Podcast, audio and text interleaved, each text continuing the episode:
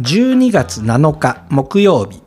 ナンバー118姫クリニックプレゼンツ綺麗になるラジオ。OK 姫クリニック。まあ医療機関の皆さん攻略本をちゃんと聞いていただけましたでしょうか？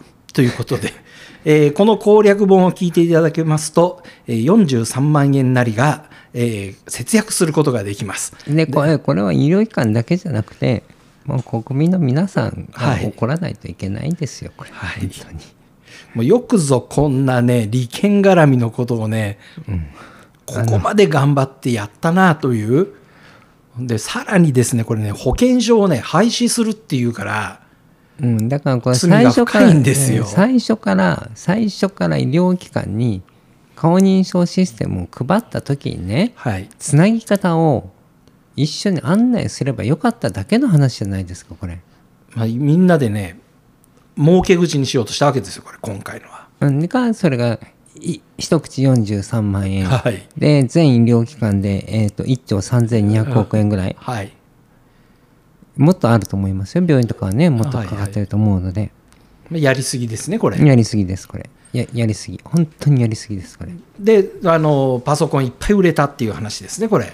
うん、でもう特需ですよであなの。の各ベンダーのね、はい企業の株価見たらねもうちゃんと上がってるもんだからうんちゃんと儲けが出てるんですよ。これだからねこれ絶対ねインサイダーとかやってますよはいはいはい。わかこんなもん分かってた人は、はいそういうベンダー企業の株買ってたと思う多分早く教えといてほしかったな本当にこういうのね。これだけのお金が動くっては、でこのマイナ保険証、うん。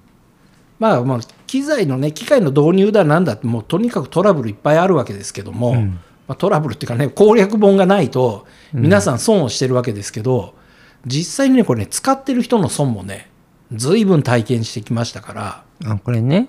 うん。ひどいんですよ。だって顔認証でしょ？うん。で顔認証できない人いっぱいいるんですよ。うん。っていうのはそうでしょうね。えあのーまあ、顔自体がおかしいとかそういう問題ではなく、うん。まあ、ある程度お年を召された方で、うん。えー今日は顔の調子がぐーって歪んでるだとかいろんな方全部アウトだっていうのも見てきましたし。あの目が開けられないとかね。はい、あの腫れてるとかね、はい。それでもアウトなんです。よ、で最近あ僕あの眼科へ行ったんですけど、うん。眼科の顔認証あれ無理ですだってかだって。眼帯してる人顔認証通んないですよあれ。できるわけないですよね。でその度に顔認証するために眼帯を外すのに自分で外せないからうん。看護師さんが来てだからねその顔認証とかねはい。そういうプラスアルファでお金の生む儲け口を作ったわけでしょ。はい。じゃなくてこれあのマイマイナ保険証って言うんだったらマイナンバーカードはいを読み取る装置だけでいいじゃない。そもそもマイナンバーカードがいるかどうかの問題すらありますよ、まああれ確かにね。わざわざあのマイナンバーカードをあのマイナンバーカードはどこに置いとけばいいんですかっていう質問が出てうん。家に置いといてくださいだったり持ち歩いてくださいだったり、もう言ってることバラバラなわけですよ。だからあのまあ保険証を例えばねえっ、といろん例えばまあ顔た顔でも生体認証にしたと結局病院だとねどっかどっか欠損どっか絶対トラブルが出るんですよ生体認証は。あのそこのところが病気だったりとかじゃあ事故で運ばれたとかって絶対にこれうまくいかないんです。やっぱりその何でしょう保険保険証保険情報をどうやって確認するかはい、っていうのはまあ社会保障番号暗記しとけとかはい、はい。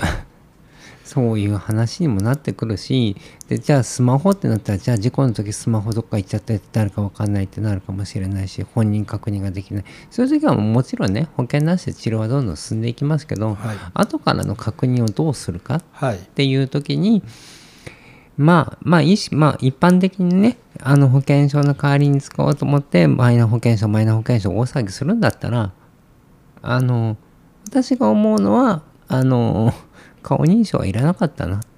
まあ顔認証いらなかったなだしえー、と顔認証でうまくいかなかった時は、あの暗証番号でじゃああのやりましょうって言ってるんですけど暗暗証番号でよかったじゃんっていう話、しかしながらですねこの暗証番号もねうん。大問題だってことがよく分かったんです。うん。やっぱりお年寄りの中に暗証番号はって言われた瞬間、うんえーみんなに聞こえるようにさ喋ってしまう人もいれば、うん。えー全くそれ何のことか分からずうん。暗証番号が出てこない人もいてうん。あのとにかくねマイナ保険証の窓口に、うん。えーまあ、機械のところに突っ込むだけなんですよ、うん。突っ込んで顔認証されればそれで終わり、うん。で顔認証できないときは暗証番号を入れてください、うん。で暗証番号が分かりませんとかってなってくると、うん。そこの列進まないんですよ。もうねこれね今ねちらっと思っちゃった。はい、うちのワンコにねはい。チップが入ってるんですよ。はい。で、はい。センサーをねピッてやると全部情報が出てくるんです。はい。そのそうなるんじゃないかな。まあ、その方がね安全だと私は思うんですけれども、うん。まあ、とりあえず今マイナ保険証の例で言うとあのこれもね前回もねもうお話をしたことなんですが、マイナ保険証の中にカルテのデータがさもあるかのように説ね。明をするじゃないですか。うん。それもないからね。だからマイナ保険証にすると今までのあなたの起用歴があってどういう薬を投薬されていて、あの安全にこのデータが見れるので、えー、と従来の保険証からマイナ保険証に切り替えるとこんなにメリットがありますっていう説明を出ないんです。出ないんです。これ嘘だったんだこれ嘘ですからね。あのそれもこの昨日のあの裏接続、はいはい。あの無償の接続の仕方、はい。パソコンへの接続。はい。でやるとねはい。実はカルテとは連携しません。皆さん聞きましたか？カルテとは連携しないですよ。しません。はい、あの保険情報が確認できるだけ、であれば今までの保険証と何が違うんですかですよね。えだから何にも変わらない何にも変わらないのにこんなにややこしくしてるんですねこれ。でメリットだって言ってることは、はい。43万円払って月々さらに4000いくらか取ら取られるようになった医療機関の情報だけ。というのはこれが医療機関のうんに誰が受診したかの情報を国が把握できるというだけってことですかこれ。だからできないできない。えできないできない？でだってもともとだって保険の申請あの保険の請求システムで国は把握してますから、はい。あのそこを一回返すそこを介在するんです。だから月1回しか情報は飛ばないしオンラインでなんて飛んでいかないしでましてや今言ったそのえー、とその顔認証システムを使えるようにするっていうはい。そのね保険証として使えるようにするマイナ保険証として使えるようにマイナンバーカードを保険から保険情報を出すっていうシステムの作り方は独立してますから、さらに分かんなくなってる独立してますということは、うんえマイナ保険証を使ってカルテとはつながってないんです。で受診したという記録すらうん、つ残んない。残んないんですかこれ、残らないです。まあだから、あれは嘘なんです。あれは、ごあの、その、なんだろう、プラスアルファの、えっ、と、システムを入れたところだけ。ちょっと待ってプラスアルファのシステムっていうのは何ですかそれ、例えば、だから、その、請求システムとはい電子カルテ、はい別の国はつながってます。はいだけど、その飛ばす、えっ、と、電子カルテから強制的に飛ばしたときしか、その、請求システムの情報が飛びません。請求システムから電子カルテを見に行くことはできないんです。だから、請求、えっ、と、あとは、この請求システムも、えっ、と、VPN 構築を、はいはい。あの、えっ、と、専用の、あの、USB があるんですけど、はい。それをつないだ時のみしか接続されません。はい。ってことはどういうことかっていうと国と常にオンラインでつながっているようなイメージってのは全くの嘘です。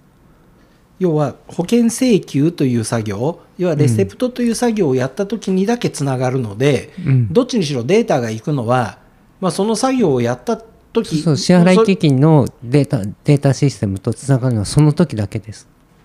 ということは、えーもう当然カルテの内容なんて全くつながんないし、彼てないえ記事なんて飛ばないですよ。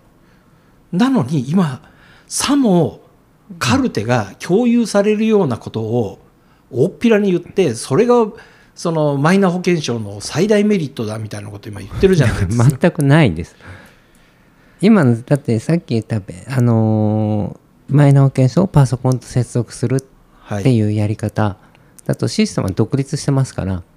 あそうでしたね。というかあの要は、えー接続の方法があります。でもその接続した先に、えーほまあ、あのカルテだとか電子カルテだとか、うん。あの保険請求だとかっていうところは全くつながってないわけですよね。そのねそこに保険情報が出てきて、はいそれを、えー、とその例えば保険し請求システムはい。のところの保険情報登録のところに連携させるだけなんですよ。はい、逆はないんです。じゃあこれこうやって説明しとかなきゃいけないですよね。野党の政治家の皆さん、えーさもマイナ保険証がこれだけのことができますと言って、えー国会で説明をされてますけれども、あのや言ってることはほとんど達成できてないのでしっかり追求してくださいっていう。ああれはもう多分実現不可能な夢物語を言ってるんだと思います。ということなので皆さん夢物語です。